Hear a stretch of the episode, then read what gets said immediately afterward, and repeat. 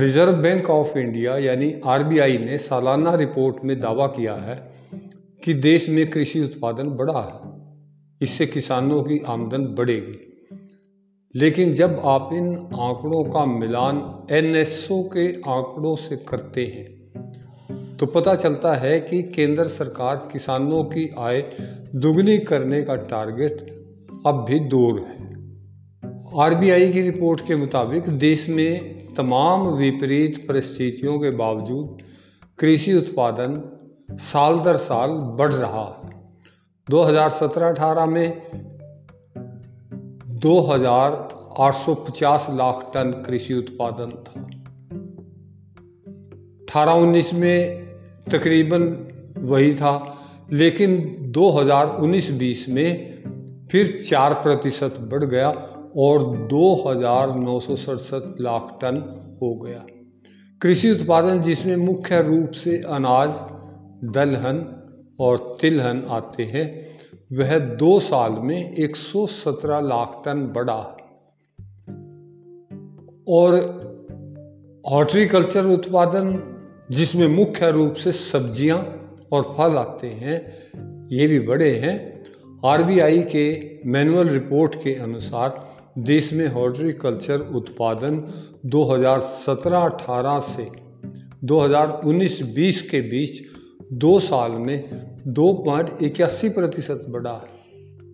वित्त वर्ष 18-19 की तुलना में एक साल में यह तीन प्रतिशत से ज़्यादा बढ़ा पिछले एक साल में हॉर्टिकल्चर उत्पादन सतासी दशमलव पाँच आठ लाख टन बढ़ा है।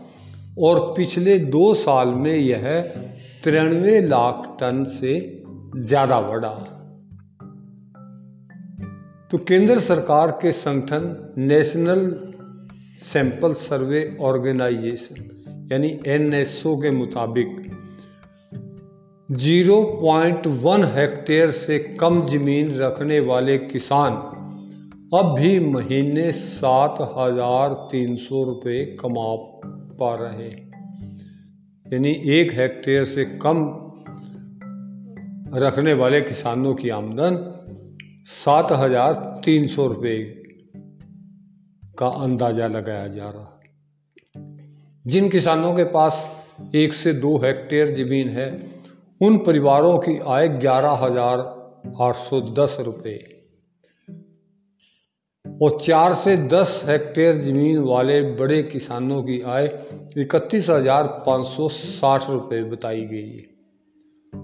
औसत आय देखें तो छः साल में किसान परिवारों की कमाई सिर्फ़ चार हज़ार रुपये बढ़ी है।